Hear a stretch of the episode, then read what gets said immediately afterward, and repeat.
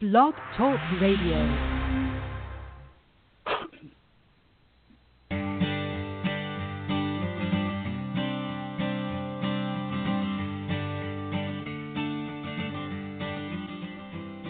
Hi, and welcome to the Art of Film Funding. I'm your co host, Claire Papan, along with Carole Dean, author of the best selling book, The Art of Film Funding.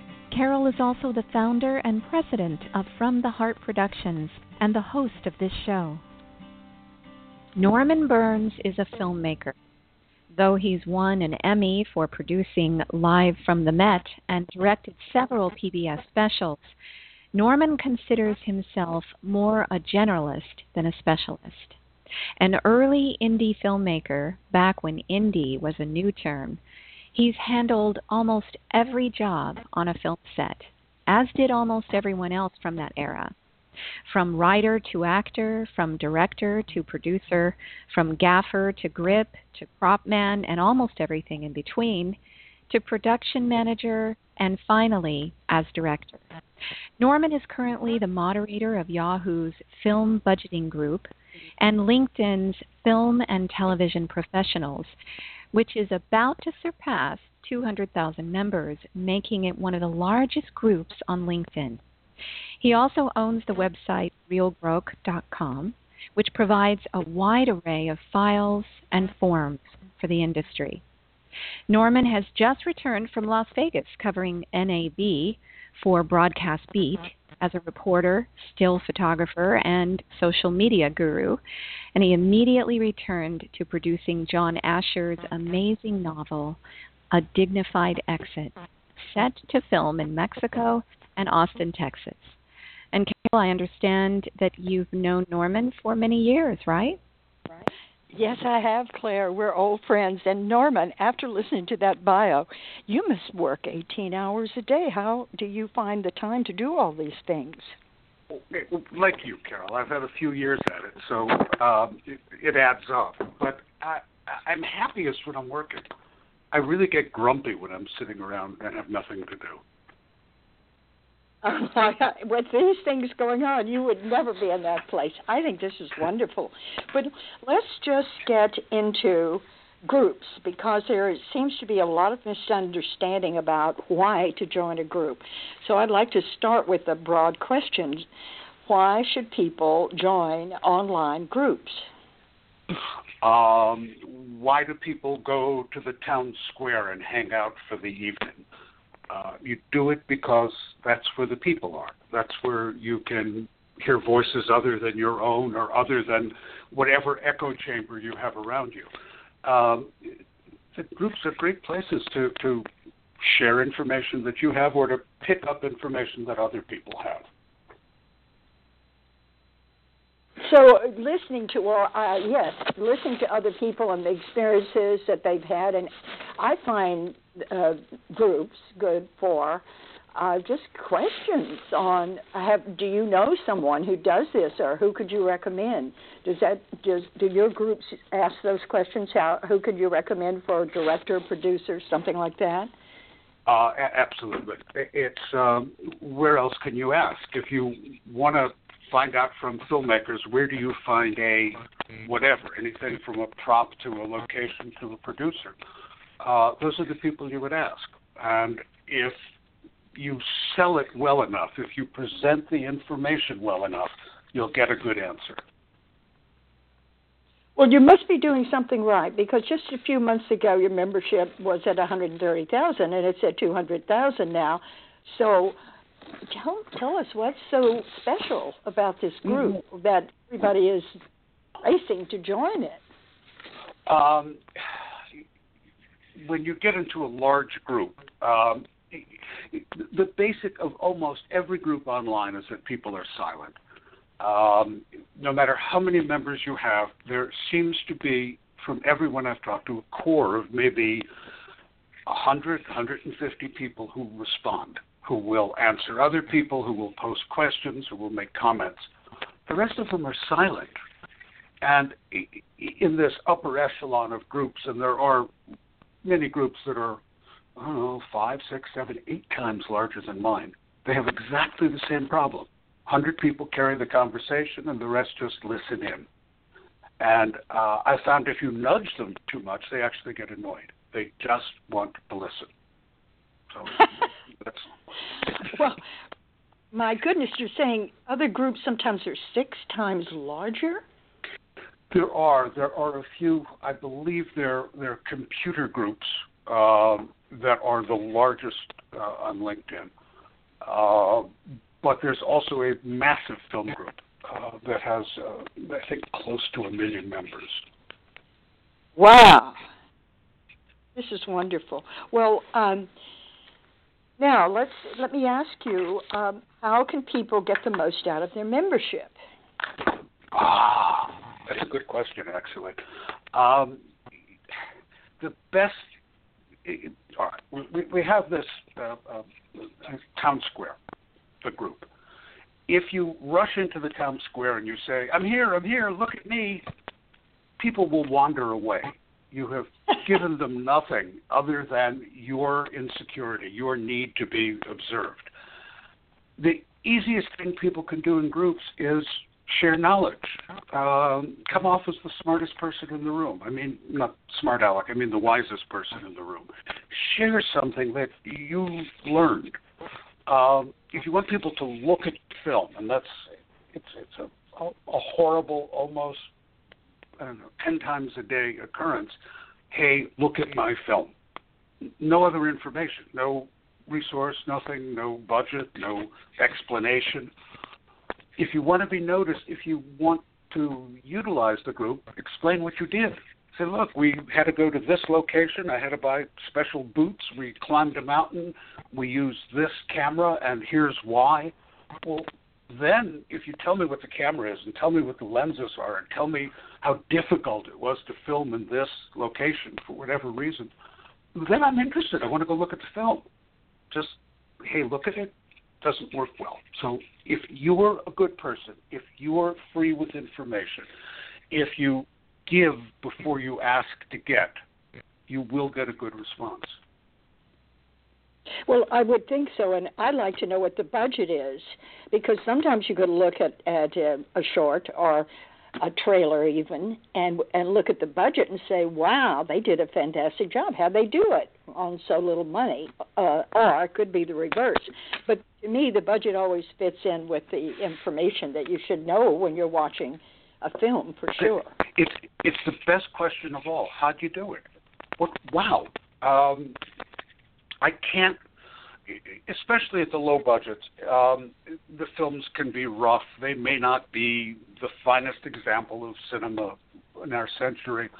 But if you understand they had a budget of nine thousand dollars and they shot for eleven weeks and have all these gorgeous locations and it's beautiful, well then you're inclined to say, wait a minute, they they know something I don't know. I can't make a film for that low that that low amount of money. So then I want to hear how they did that. Exactly. Exactly. That is what we're looking for. What's what's so special, and what's the story? Uh, I'm into that most importantly, especially when we look through things for our film grant. What's the story? We have a lot of people in our group who are uh, who work closely with story, who teach writing, um, who talk about protagonists, antagonists, all the pieces that make up a good story. And they're really, some are incredibly generous, some have workshops, but um, as most people know, uh, if you want to get people into your workshop, you, you have to set out a lot of breadcrumbs to attract them. And as they come in, picking up all these breadcrumbs of wisdom you've laid out, they will eventually come through the door. It takes some effort. Right. That's exactly well. That's a wonderful way to market themselves um, because they are doing a service to give that information free, uh, uh, and at the same time, uh, I mean, it's a, it's a sort of a subtle way of marketing, but it's a helpful and respected way. So that's acceptable, right? Absolutely, absolutely.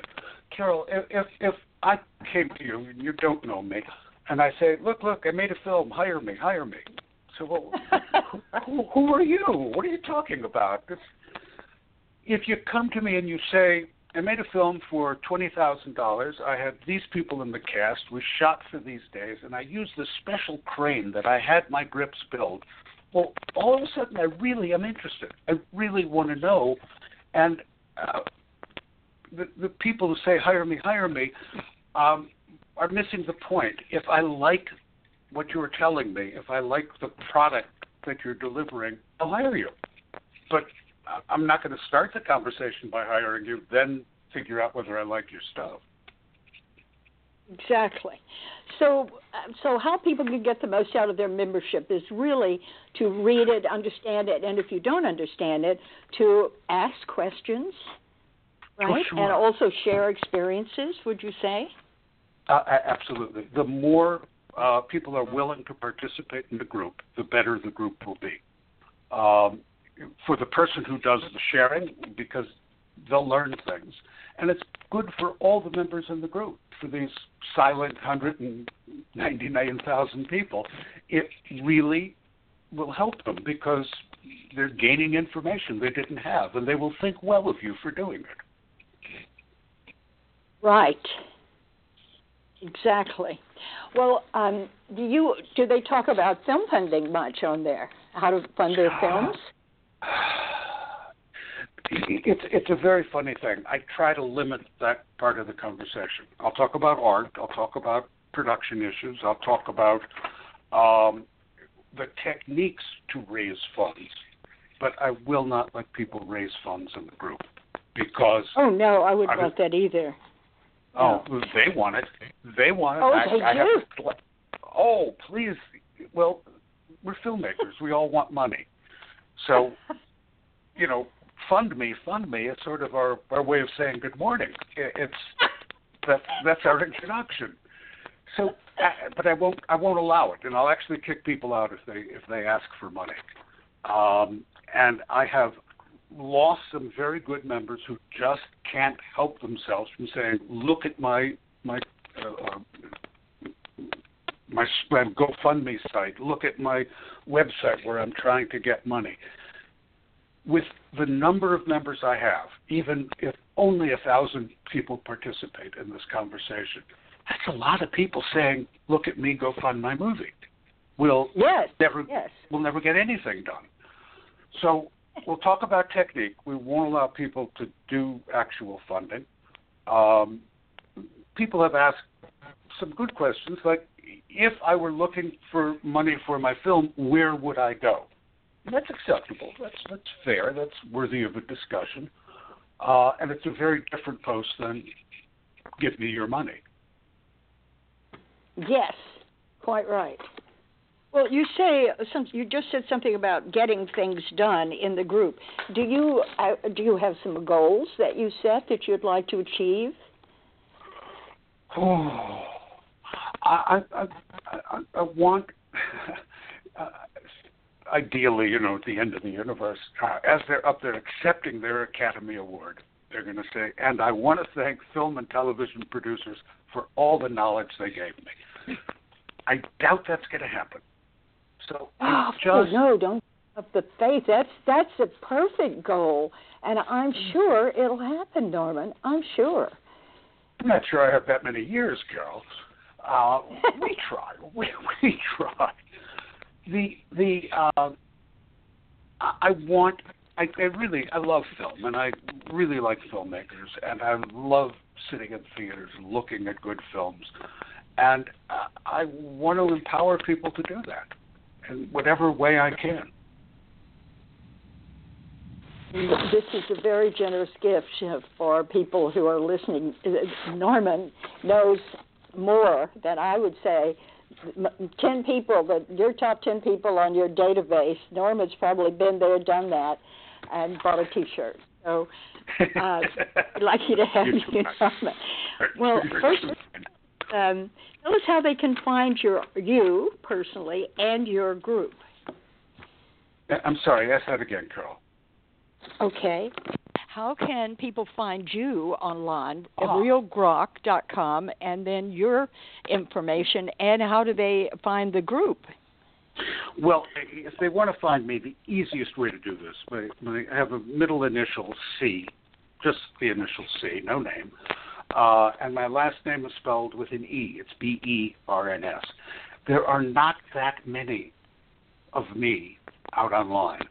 So if you look, and I'm listed in IMDb, it'll be the first thing that pops up. Uh, these groups will probably come in second or third or fourth. Uh, I am sure, sure there is a dentist in Utah by the name of Norman C. Berns, but you'll know if you're looking for a filmmaker, he's not the right one. Um, so I'm easy to find. But groups, you have to go to LinkedIn if you want to find the groups. Uh, I can give you the numbers. Uh, I've got I've got a number of groups on LinkedIn that actually everybody should know about. Uh, let me pull this up. All right. From from the main group, it's called Film and Television Professionals.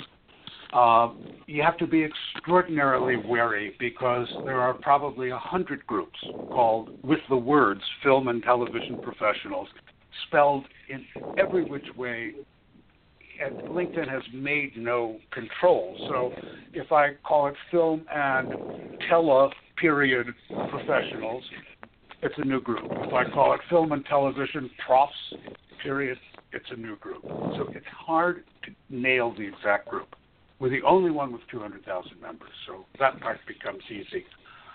If you look under LinkedIn groups, film and television professionals is number, group number 61268. That's their designation for it. I also have two other groups that I'm, I'm building, I'm growing. And the growing part is hard. Film and television jobs uh, is a uh, obviously it's to find jobs or to post jobs, and we've had a number of posts of people looking for workers, and more posts, of course, about workers looking for jobs. But that has over 5,200 members now, and when we get up just around this point, where I think we're at the tipping point where members will start using the group and start posting in the group and start finding work. Uh, and it would give me great joy if that happens. And there's also a completely unused, I'm sorry to say, work, workshop and seminars group. It has only a few hundred members. I want to promote workshops. I want to promote seminars. I don't care if they're free or they're paid for. People need that kind of information. Um, yes. So oh, that one is group 506 2592. Don't ask. Don't ask, Carole. But it's called. well, well, it's called. Me... Yes, I'm sorry. Go ahead. A workshop uh, and seminars. Yeah, uh, is that with an ampersand. the name? Ampersand. Workshop, All right. Workshops, ampersand, seminars. Okay. Now, um, so the people that join there can talk about their workshops and their seminars. Is that what that's about? It, it, once we hit that tipping point, yes. I want people to tell me about their workshops. I want people to promote their workshops. I want people to say, hey, I went to a great workshop. If you can get into it, this is worth attending. We're not there yet. With 378 members, it's hard to get that kind of ongoing dialogue. But we'll get there. We'll go there. Uh, when I okay. started the jobs group, we had a few hundred members. So in two years, we've gotten it up to 5,000. We'll keep going. Wow. That's that's quite a feat. All right. Well, let's go back to someone who doesn't really understand too much about um, how to get the most out of a group. Uh, what type of posts would you uh, would one contribute? Uh, information, uh, guidance. Uh, everybody knows something more than someone else. I don't care if they've just started in the business they took a couple of courses in film school, and they now know more about f stops than about 98% of the people in the group. So explain what you've learned. Explain how this works. Hey, I just did a post on f stops, and it's really interesting. Come take a look. I want to share this. That's good. Yes. I, I, uh, Carole, when I when computers were new, when I got my first computer, I had to figure out how to use it because this was new, as I said. Um, so I started working with it, and I tried to build a machine, and of course it didn't work. So I built another one and actually got it to work. And at some point, people started calling. Now I knew nothing. I really knew nothing. I was calling everyone I knew, saying, "You plug the blue one into the what?" I, and right. then somebody called me and said, "How do I get online?" Well, I could answer that, so I answered it. And then two of their friends called and said, "I understand you can get people online." Within weeks, I was suddenly the most knowledgeable person in my little community, just simply because I was trying to make things work.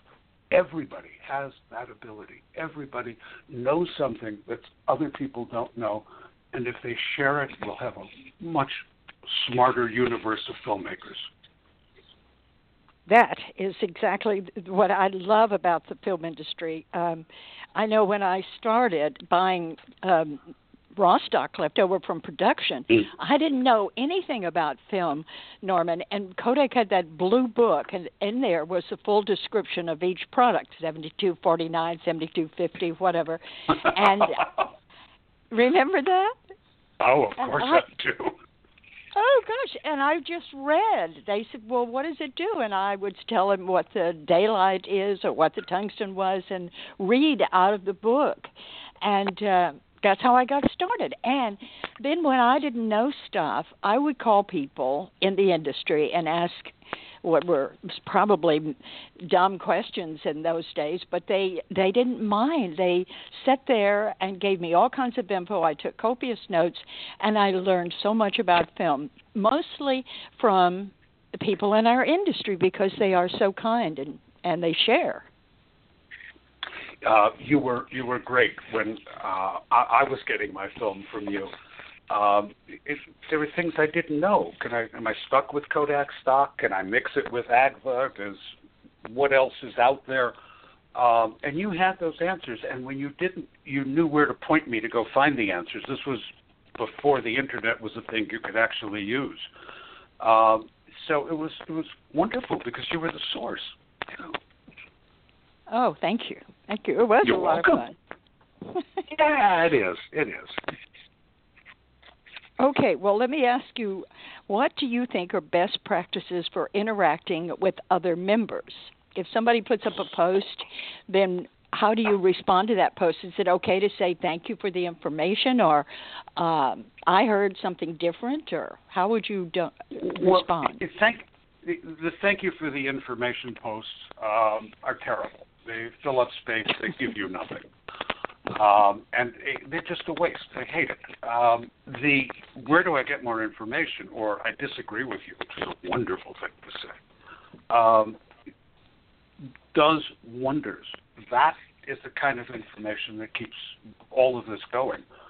The discussion, the real information. Um, it, it, and I'm sure many people said, "Oh, go see Carole Dean. She sells film," um, which is, you know, it's a piece of information, but it's not a great deal of information. When people started talking about the stocks you sold and the quantities and the size of the cans, and well, then all of a sudden, I had enough information to actually go and get film from you. Everybody mm-hmm. needs that kind of detail. Mm, oh, and Yes. by the way, I, I disagree. is one of the best things you can do in a group because then you're starting a conversation. And if you can, there's a tendency to just make blanket statements. Uh, I filmed in Utah; it's the best place in the world, and nobody says anything. It's wonderful if somebody can say, you know, I did too, and I didn't like it. Here's what my problems were. You then start a dialogue. You get a real conversation, and all of the hangers-on will learn from that that conversation. Yes, they will. They will, and they'll know who to talk to. Oh, which brings up another question: Is it okay to email other members directly? You won't be able to. Um, Ah. it, at least on LinkedIn. Uh, LinkedIn is a very odd beast these days, but we'll get to that in a second. Uh, you have no way to to uh, uh, email the members. You can apply, uh, reply to them in the group. You can send a private message, but if you're not connected to them, LinkedIn charges for you to send a message to another member. It's the weirdest thing I've ever seen. Um, they have uh, uh, decided that everything will be for sale in their new universe, and so uh, anytime a, an ordinary member wants to contact another member, unless they're linked together, unless they're connected, they will have to pay for that right. I don't know how much it is because when it happened to me, and I could not contact the members in my own group, I, oh I gosh. really screamed and yelled and kicked, and, and so did every other group owner. And LinkedIn finally reversed their policy. It took a lot of effort. Okay. So I think that Carole's line may have dropped, and she will probably be calling back here any moment now. Norman, can you hear me okay? I I hear you fine. Oh, great. Well, now, Oh, now that Carole's gone, we can talk about her. uh, yes. There's so many things are. we have to say. Well, actually, we do. Actually, we do. How did Yes. you meet? How did you meet Carole? Uh, Well, uh, you know, it's it's really a great story. Um, my mother and Carole were best friends before I was born. oh, wow. yes, Okay.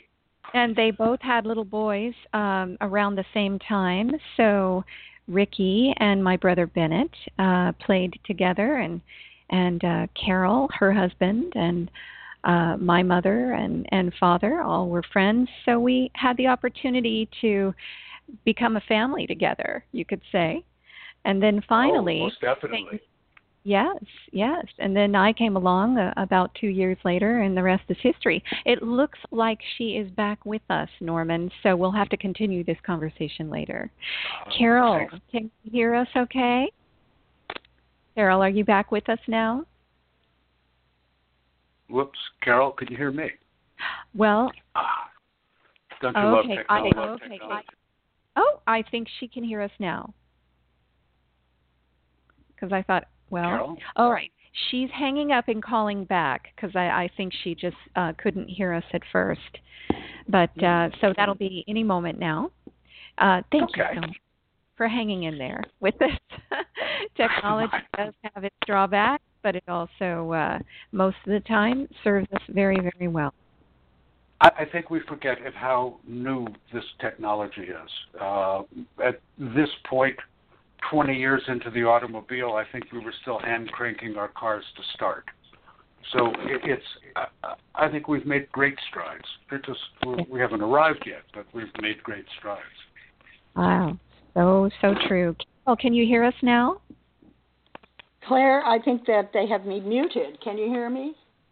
Oh, I, I can hear hear you. you right now. Yes. You can hear us. Yes. Good. All right. Well, this is just part of Mercury retrograde and all the other things happening right now, so no problem.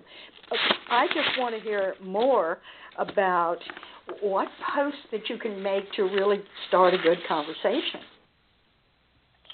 Um, when you ask for information and you share information, um, this is a good thing, and if people like it, they will uh, they will respond to it because we're in an era where uh, everybody everybody gets 300 emails a day, and now text messages, and and it's rather and poked from from Instagram. It's rather outlandish. So if you want to break through the clutter, you've got to do it not by screaming, but providing information that people really want to hear and providing it in, oh, forgive me for saying this, somewhat of a provocative way. If you can get people to notice, they will react. Getting them to notice is a very difficult thing. Well, give us some examples of that. Um,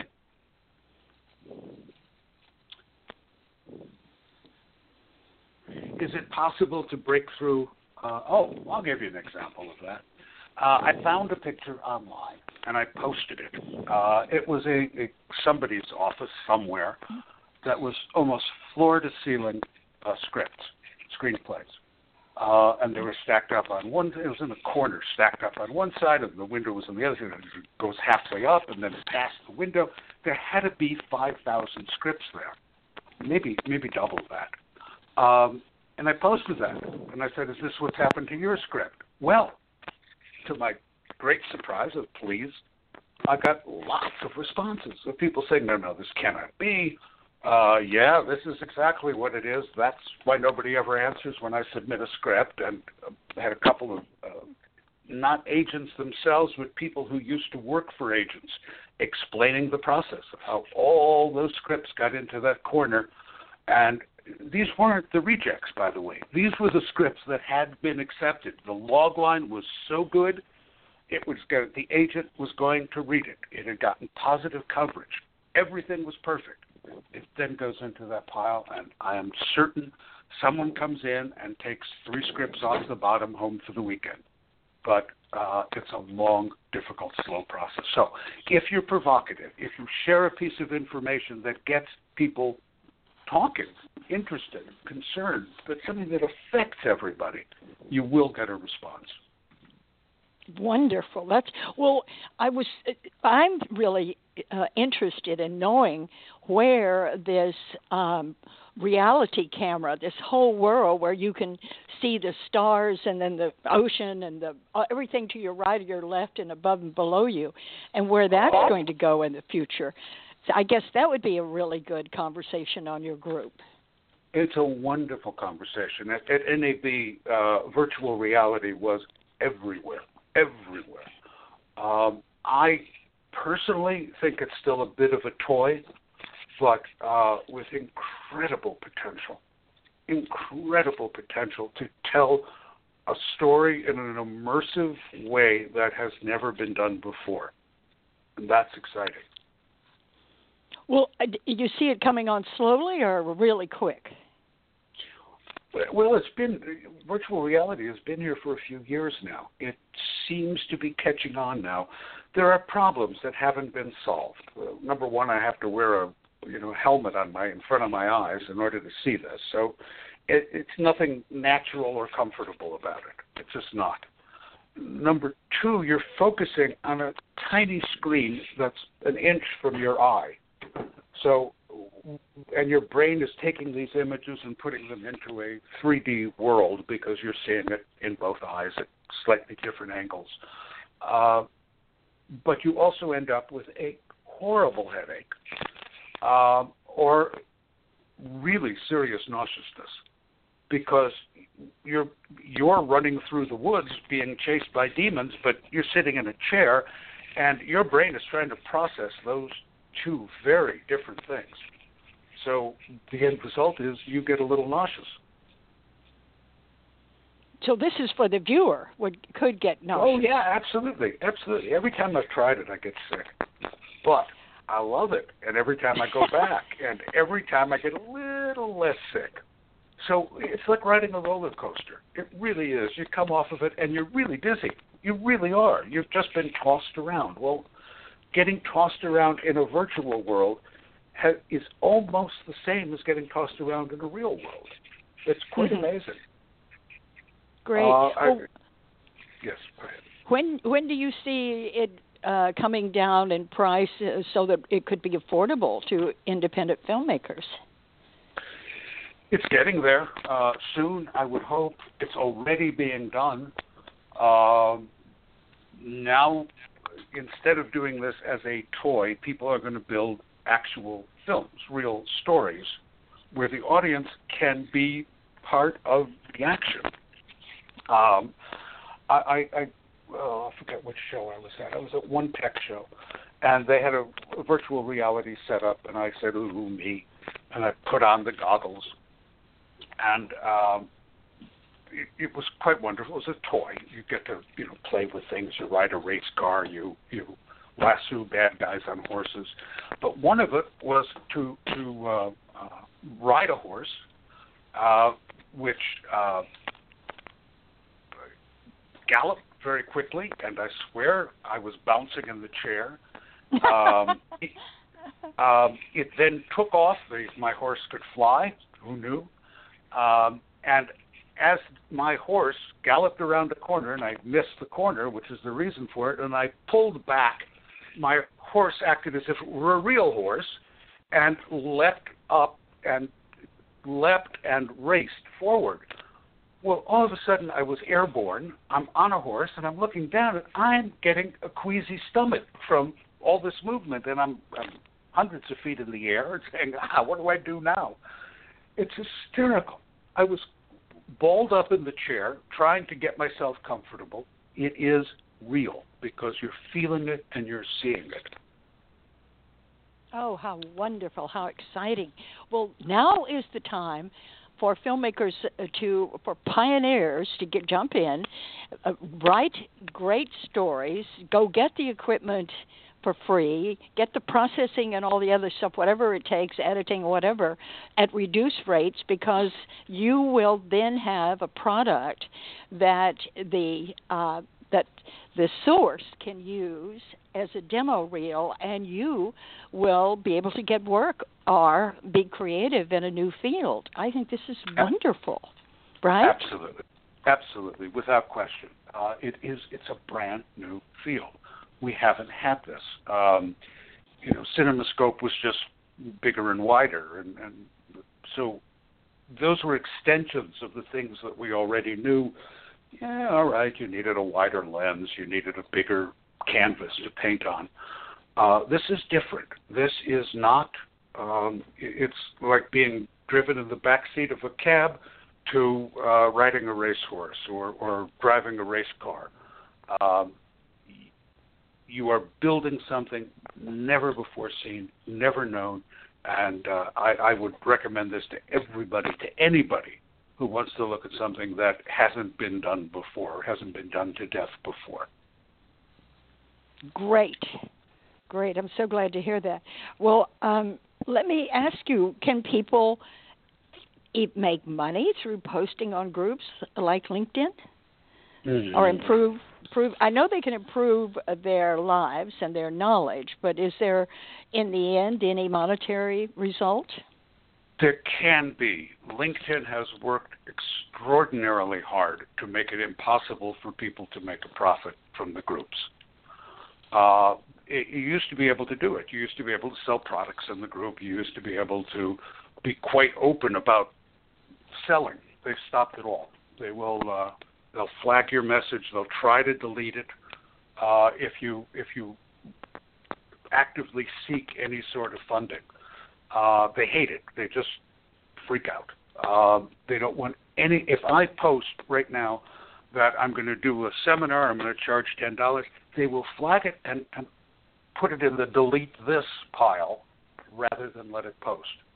Uh, even in the group called Workshops and Seminars, they flag every workshop and every seminar. Go figure.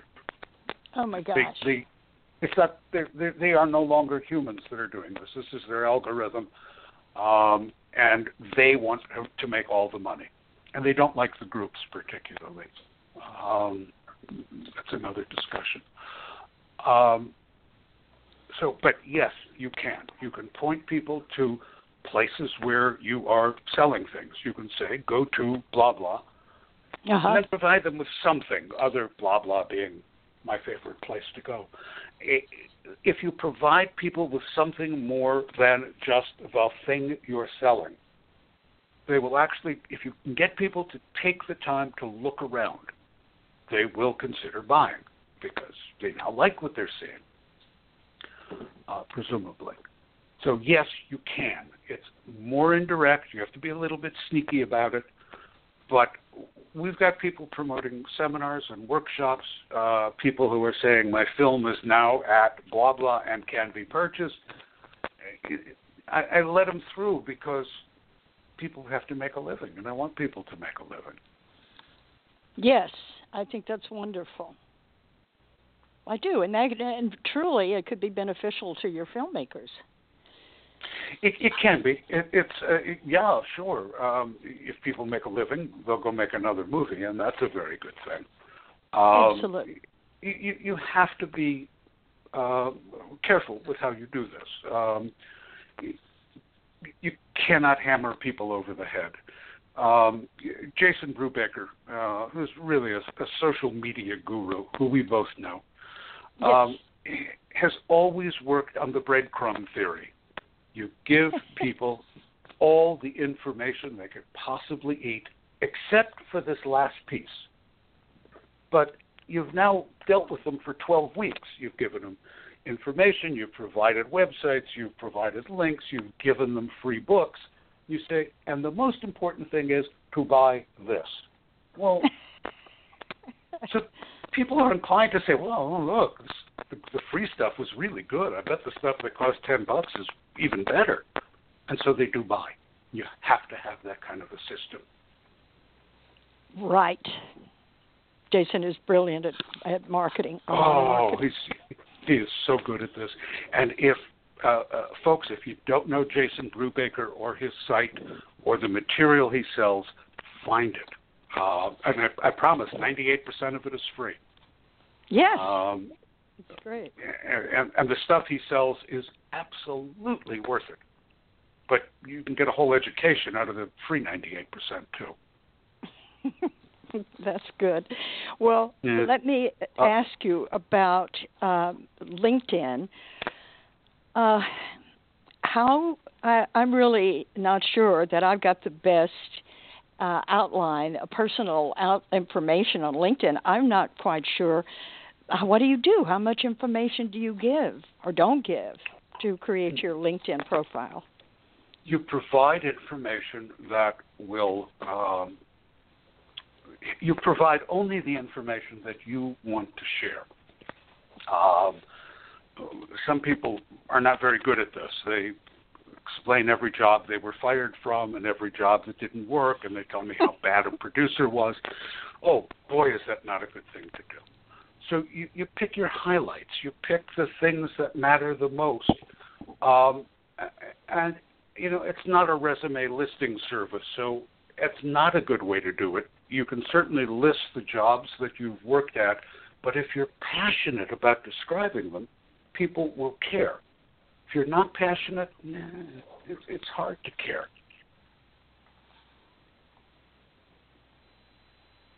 Okay. Um, all right, that sounds really good. Uh, now, tell me, uh, I really uh, was so excited to hear about you're producing this uh, John Asher novel a dignified uh, exit. Tell us John about Asher, that. John Asher is a is a, a Texan. A Texan. He lives in Austin, um, and he is a wonderful writer. Um, he has gotten terrific reviews.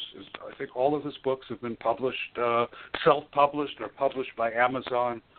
Um, they are not. You won't find them in a bookstore. You'll only find them online, as far as I know but he has a wonderful ear for the way people talk, and he knows how to load those conversations with more meaning than than what is in the actual words. Uh, I, I read I read the a dignified exit, and I was absolutely I was astonished, Carole. It is so sweetly written. It is such a difficult subject, and it is handled so well, so well it's and it's not that you begin the novel. He explains what's going to happen, so you know exactly what's going to happen, and some things come in the middle, and and those things you say, oh well, that's going to do this. It doesn't matter. He has so captured the reader that you will continue, although you know what's going to happen. You want to share this adventure to get to that point. Um, maybe a little bit like uh, Titanic you certainly knew the ship was going to go down. But the movie was absolutely fascinating because of the characters and the way they interacted and how they dealt with this approaching problem that everybody knew was coming. So yes. it's, uh, I love his stuff. I am so looking forward to seeing this on screen. I really am. Well, and where you say you're shooting in Mexico and Austin? We are. We are. Um, it's a story of a of an artist who um, decides to just bunker down in in Mexico uh, and and continue to paint. He just wants to paint. Um, so some of the, the I could duplicate Mexico in several places, even Santa Fe or parts of Austin, actually. But it is, I want that authentic look. I want something that actually looks and feels like Mexico.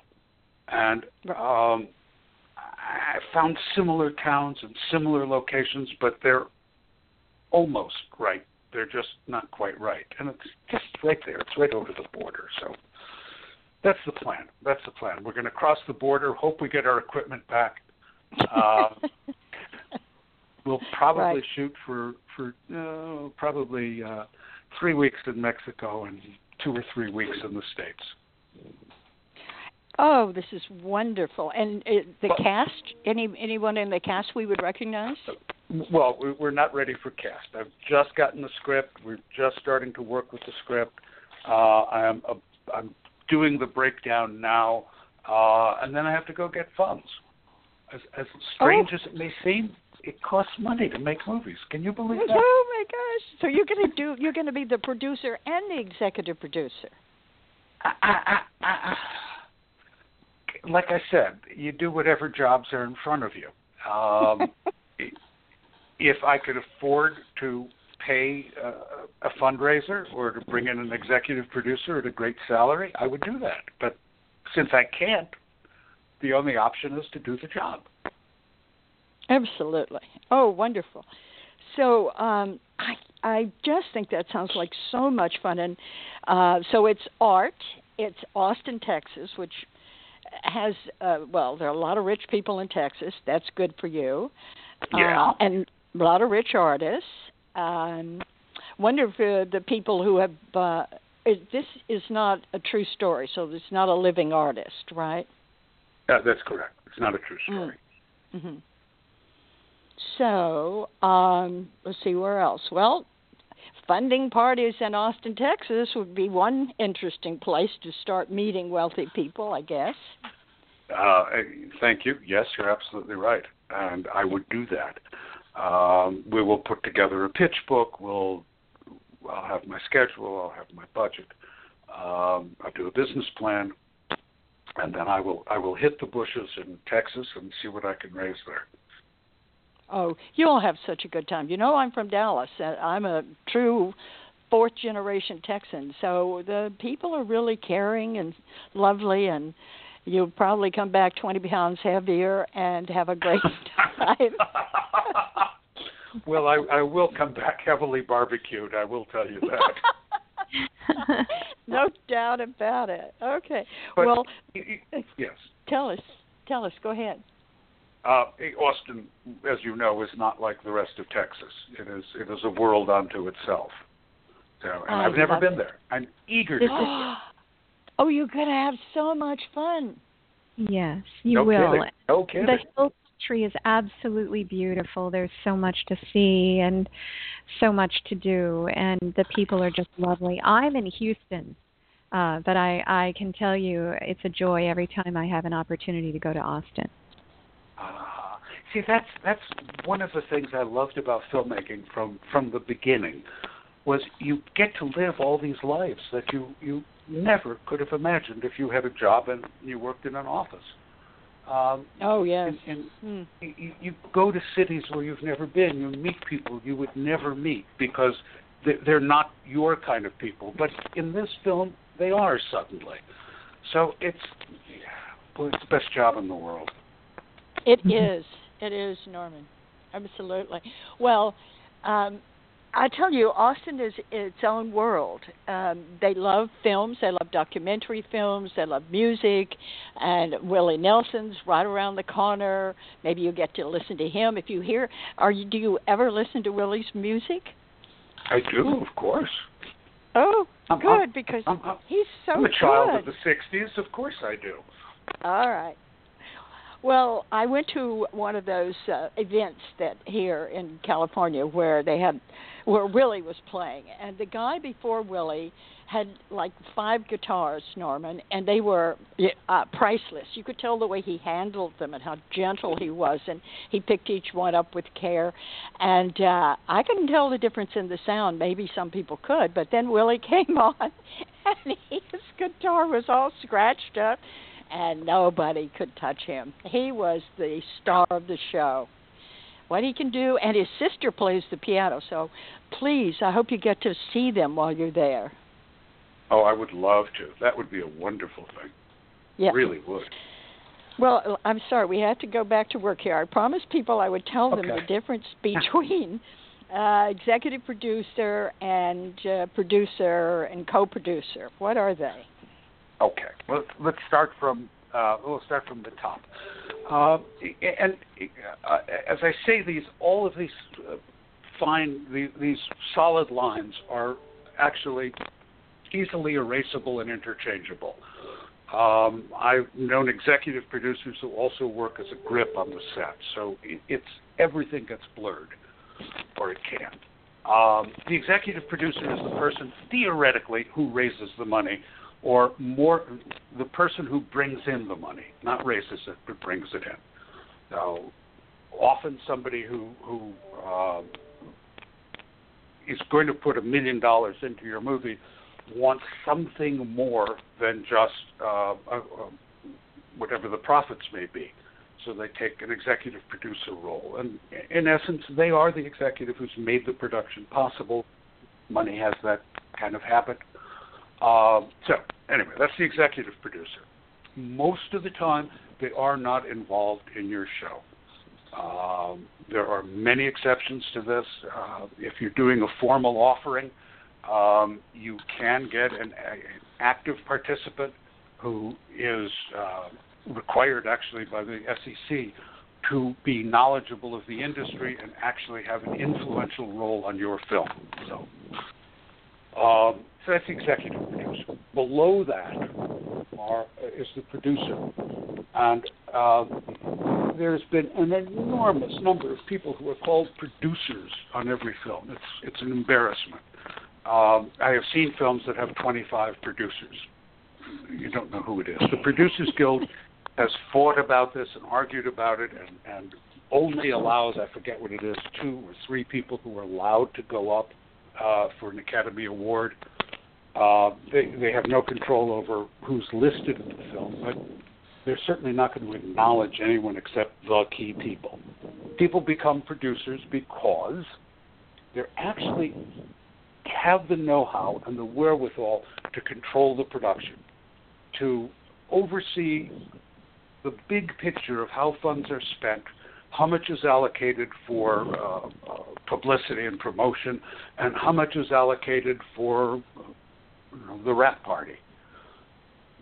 They can actually work the show to make these elements all work together, and they are the people with the red flags who say, no, no, no, you cannot do this. You're going too far. Bring it in. They're going to, in essence, make the show. That's the producer. And there will be normally one or two who actually do the work and 97 who come for the free lunch. the lo- they do. They do. They all line up as you're eating lunch. They're all in line. Um, it's the worse than extras. Uh, co-producer. co uh, it's just it's a lower title. Um, it's somebody who's going to have a, a, some responsibility, but is under the control, the, the the aegis of the producer. So this can be a co-producer, an assistant producer, an associate producer. Um, I forget. There's lots of other qualifiers on this, and there actually is a ranking, but I, I hate it, so I don't pay much attention to it. Um, but anyway, they they are not the producer, but uh, they work directly for and with the producer. Okay. That does that explain it? Yes, that's very good. And, but the one thing I personally have still not learned or understand is the difference between a line producer and a per- production manager. Ah, well, the, the line producer, they're often the same person. You you do know that. Often, production manager who does extremely well and has really run a great show is often given the title of line producer. Um, the the uh, producer is really worried about loftier things. They're worried about getting this entire show into the can correctly and promoting it properly. and they're thinking about the big picture. The line producer is the guy with his nose to the grindstone who is being run ragged, who is actually doing the actual physical work of making sure this show happens. Um, making sure the cast is there, resolving issues when your star walks off the set because he or she has been somehow insulted um, or doesn't like lunch. I mean, there's many reasons people stalk off sets in this business. Not that we're prima donnas, but it has been known.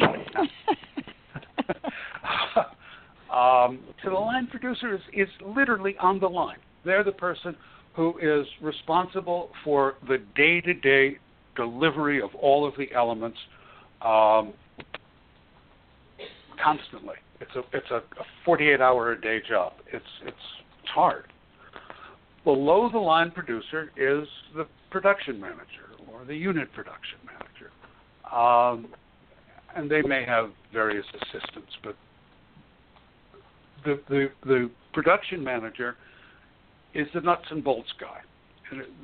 The production manager has made the budget, the initial budget, which is then raked over the coals by all of the producers and maybe the director, and it gets changed a lot. They're controlling this budget. They've also made the schedule for what's going to be shot, and their job is specifically to keep things on budget and on schedule. Uh, you know, after half a day of filming, whether you're going to complete the film on time and on budget or not. You really can tell. Um, if a crew is snapped, really snapping to the job, if the AD is really working it the way the AD should, uh, and your set is humming along, your your production manager is a very happy camper and is delivering this on a daily basis. Um, often the same person as the line producer, and often these two can be two people who work very closely together. One sort of has the superior role, but the job is the job. That is excellent. What a great uh, explanation. I, I have a clear a, a picture of it now. Thank you so much. Well, Norman, you've been so good to us. We really thank you for all this great information. Now, just one more time, tell us um, how to find you. It's your ReelGrok address and um, your and your group. Uh, well, real ReelGrok is uh, R E E L G R O K. Um, if you don't know where the word grok comes from, uh, it's from Robert Heinlein, Stranger in a Strange Land. And do yourself a big favor and read the book. It's one of the really great science fiction books of, the, of, of our time. And if you don't know what real is, um, you shouldn't be listening to this anyway. right. Um, so that's that's ReelGrok, and there are files and forms and stuff there. The site is in a bit of disrepair, I'm sorry to say, but we are going to rebuild it. Film and Television Professionals is on LinkedIn. It's the only one that has just a hair under 200,000 members. And if you look through the groups, it is group number 61268, which may be the easiest way to find it. Uh, we also have a jobs group where people can find work or find workers, 257 8276. And we also have a group for workshops and seminars, 506 2592. But if you shoot me an email and ask, I'll be happy to send you the URLs. And that's Norman C. Berns at at at w- one word, Norman C. Berns, no periods. Uh, Berns is spelled with an E at gmail.com. Great, great, got it. All right, Norman. Well, perhaps you will come back and tell us in a few months about your experiences in Austin let us hear firsthand. I, I will definitely do that, Carole. Uh, thank you so much for having me on. I always love chatting with you. Claire, thank you.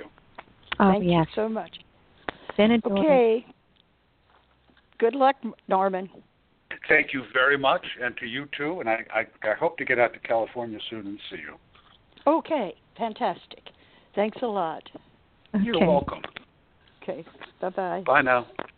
Be well, everyone. Are we done? Now, in its second edition, Carole Dean's popular book, The Art of Film Funding, has 12 new chapters to cover all areas of film financing and how to avoid expensive pitfalls.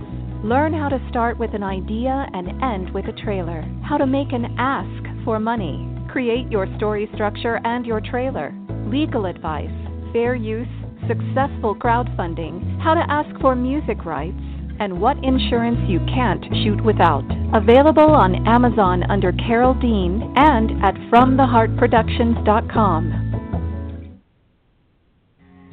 I want to remind our listeners that David Raiklin is a brilliant and talented award winning musician who scores films and can compose music for a trio or for a full orchestra. David is a very good friend to the independent filmmaker and comes highly recommended by From the Heart Productions.